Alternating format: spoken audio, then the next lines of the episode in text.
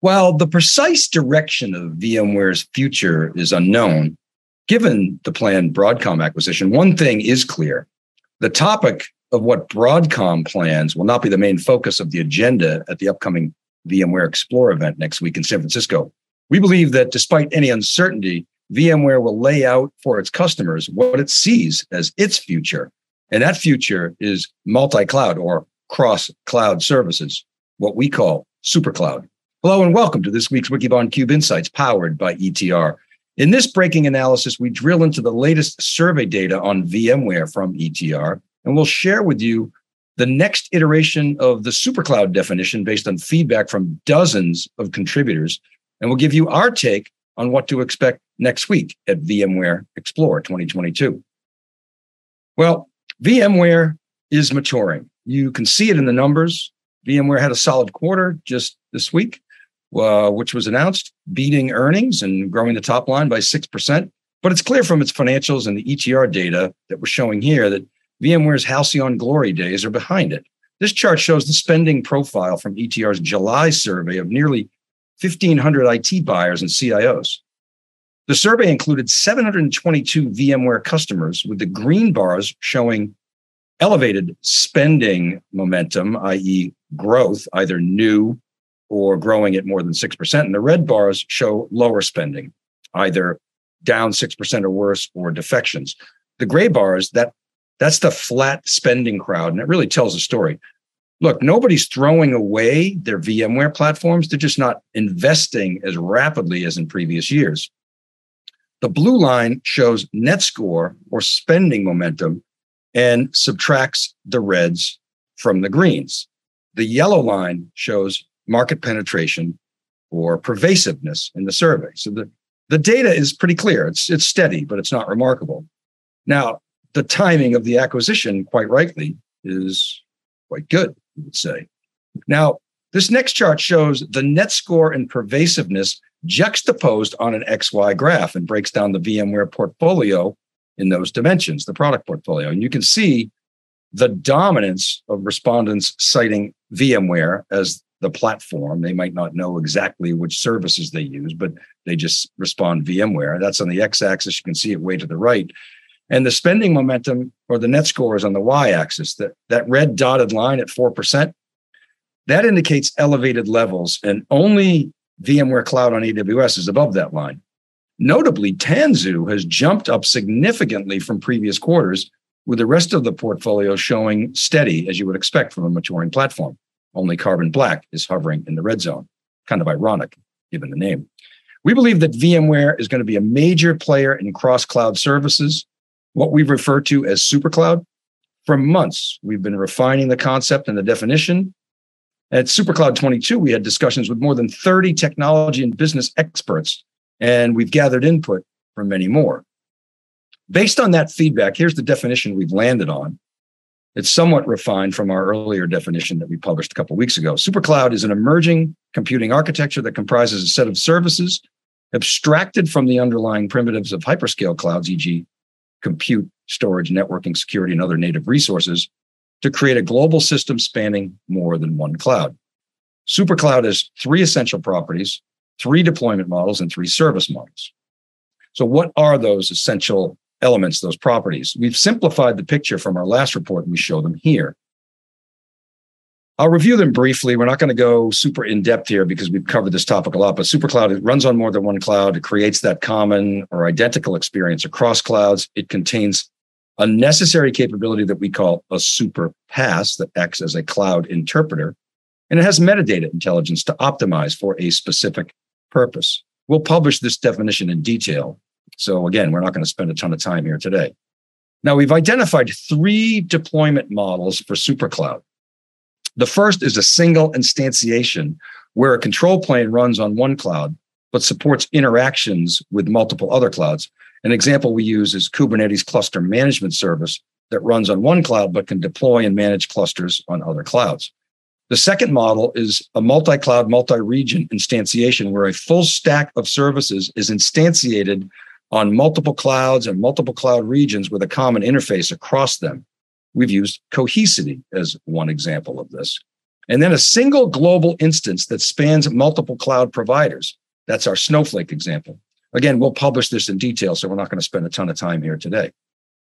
Finally, the service models. The feedback we've had is IaaS, PaaS, and SaaS work fine to describe the service models for SuperCloud.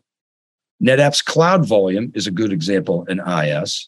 VMware Cloud Foundation and we, what we expect at VMware Explore is a good PaaS example. And SAP HANA Cloud is a good example of SaaS running as a super cloud service. That's the SAP HANA multi cloud. So, what is it that we expect from VMware Explore 2022? Well, along with what will be an exciting and speculation filled gathering of the VMware community at the Moscone Center, we believe VMware will lay out its future architectural direction, and we expect it will fit the supercloud definition that we just described. We think VMware will show its hand on a set of cross cloud services uh, uh, uh, and, and will, will promise a common experience for users and developers alike. As we talked about at SuperCloud 22, VMware kind of wants to have its cake, eat it too, and lose weight. And by that, we mean that it will not only abstract the underlying primitives of each of the individual clouds, but if developers want access to them, they will allow that and actually facilitate that. Now, we don't expect VMware to use the term supercloud, but it will be a cross cloud, multi cloud services model that they put forth, we think, at VMworld Explore. With IaaS comprising compute, storage, and networking, and a very strong emphasis, we believe, on security, of course, governance, and a comprehensive set of data protection services. Now, very importantly, we believe Tanzu will play a leading role in any announcements this, this coming week as a purpose built PaaS layer specifically designed to create a common experience across clouds for data and application services. This, we believe, will be VMware's most significant offering to date in cross cloud services, and it will position VMware to be a leader in what we call supercloud. Now, while it remains to be seen what Broadcom exactly intends to do with VMware, we've speculated, others have speculated. We think this supercloud is a substantial market opportunity generally and for VMware specifically. Look, if you don't own a public cloud, and very few companies do in the tech business, we believe you better be supporting the build out of super clouds or building a super cloud yourself on top of hyperscale infrastructure. And we believe that as cloud matures, hyperscalers will increasingly eye cross cloud services as an opportunity. We asked David Floyer to take a stab at a market model for SuperCloud. He's really good at these types of things. What he did is he took the known players in cloud and estimated their IaaS and PaaS cloud services, their total revenue, and then took a percentage. So this is a superset of just the public cloud and the hyperscalers. And then what he, what he did is he took a percentage fit the super cloud definition as we just shared above. He then added another 20% on top to cover the long tail of other. Other over time is most likely going to grow to, let's say, 30%. That's kind of how these markets work. Okay, so this is obviously an estimate, but it's a, an informed estimate by an individual who's done this many, many times and is pretty well respected in these types of forecasts, these long term forecasts.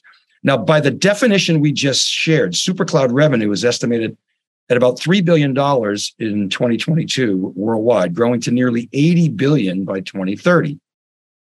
Now, there, remember, there's not one supercloud market. It comprises a bunch of purpose-built superclouds that solve a specific problem, but the, the common attribute is it's built on top of hyperscale infrastructure. So overall, cloud services, including supercloud, peak by the end of the decade. But supercloud continues to grow and will take a higher percentage of the cloud market. The reasoning here is that the market will change and compute will increasingly become distributed and embedded into edge devices such as automobiles and robots and factory equipment, et cetera, and not necessarily be a, a, discrete. I mean, it still will be, of course, but it's not going to be as much of a discrete component that is consumed via services like EC2. That will mature. And this will be a key shift to watch in spending dynamics and really importantly, computing economics, the things we've talked about around ARM and, and edge and AI inferencing and, and new low cost uh, of computing architectures at the edge. We're talking not the near edge like you know Lowe's and Home Depot. We're talking far edge and embedded devices. Now, whether this becomes a seamless part of SuperCloud remains to be seen. Look, that's how we see it, the current and the future state of SuperCloud, and we're committed to keeping the discussion going with an inclusive model that gathers input from all parts of the industry. Okay, that's it for today. For today, thanks to Alex Myerson, who's on production, and he also manages the podcast. Ken Schiffman, as well, is on production in our in our Boston office. Chris, uh, Kristen Martin and Cheryl Knight, they help us get the word out on social media and in our newsletters. And Rob Hof is our editor in chief over at SiliconANGLE and does some helpful editing. Thank you all. Remember, these episodes, they're all available as podcasts wherever you listen. All you got to do is search Breaking Analysis Podcast. I publish each week on wikibon.com and siliconangle.com.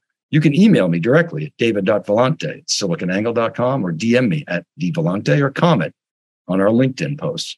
Please do check out etr.ai. They've got some great enterprise survey research. So please go there and poke around and need any assistance, let them know. This is Dave Vellante for the Cube Insights powered by ETR. Thanks for watching, and we'll see you next time on Breaking Analysis.